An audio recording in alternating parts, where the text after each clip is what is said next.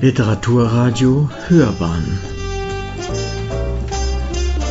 Abseits vom Mainstream.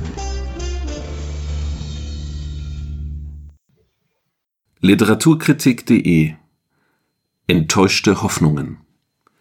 Miriam Wittig verbindet in ihrem Debütroman An der Grasnarbe die Flucht aufs Land mit Fragen zum Klimawandel. Eine Rezension von Liliane Studer die junge Restauratorin Noah lebt in der Stadt. Ein bisschen auf der Suche, ein bisschen unterwegs, planlos, ziellos. Doch dann wird sie aufgeschreckt, erschüttert. Irgendetwas will nicht mehr aufgehen. Sie wird von Angst und Panikattacken überfallen. Um diesen zu entfliehen, um zurück zu sich selbst zu finden, mietet sie sich bei Ella und Gregor sowie deren elfjähriger Tochter Jade auf einem Hof in Südfrankreich ein. Hier, so wünscht sie sich, will sie zur Ruhe kommen, den Zyklen der Natur folgen, sich aufs Wesentliche konzentrieren. Noah findet keine Idylle. Ella und Gregor, die als klassisches Aussteigerpaar gesehen werden können, haben nach Jahren körperlich anstrengender Arbeiten und tägliche Herausforderungen resigniert und können dem Leben auf dem Lande nicht mehr viel abgewinnen. Der Alltag ist hart, jeder Tag ein Überlebenskampf, der Hof wirft letztlich zu wenig ab, doch fehlen Kraft und Energie, um etwas zu ändern. Vor allem Gregor ist nicht mehr jung und die Ideale längst verflogen.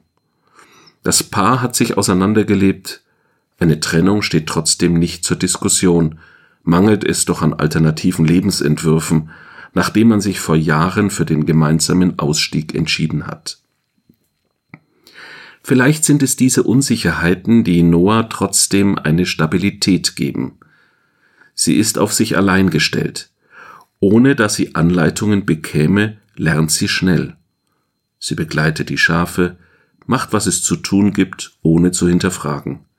Sie schafft es, eine Beziehung zu Jade aufzubauen und bleibt trotzdem auf eine seltsame Art unbeteiligt. Vielleicht braucht sie genau das, dabei zu sein, ohne zu müssen, ohne sich zu verpflichten.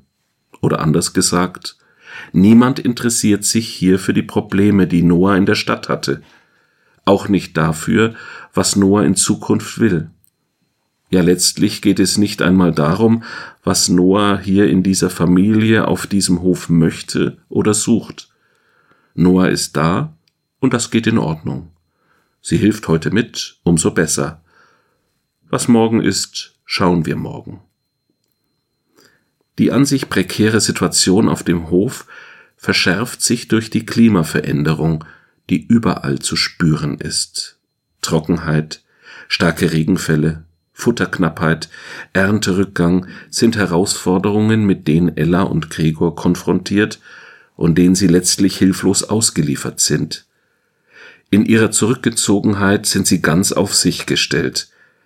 Das Paar hat kaum Kontakt zu Leuten in der Nachbarschaft und spricht auch immer weniger miteinander. Zwar ist man zusammen verantwortlich für den Hof, doch längst weit entfernt von einem Miteinander.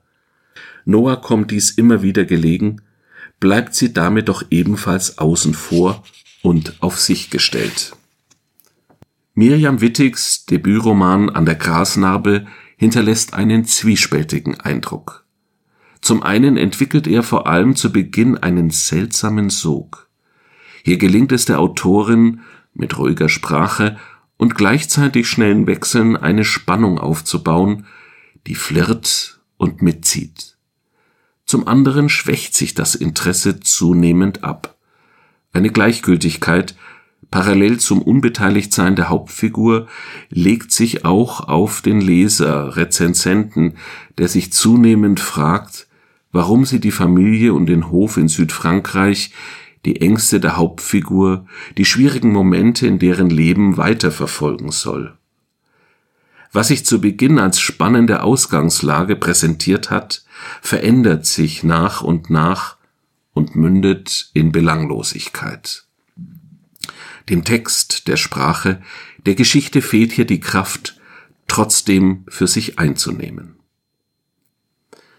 Sie hörten Enttäuschte Hoffnungen. Miriam Wittig verbindet in ihrem Debütroman An der Grasnarbe die Flucht aufs Land mit Fragen zum Klimawandel. Eine Rezension von Liliane Studer. Sprecher Matthias Püllmann.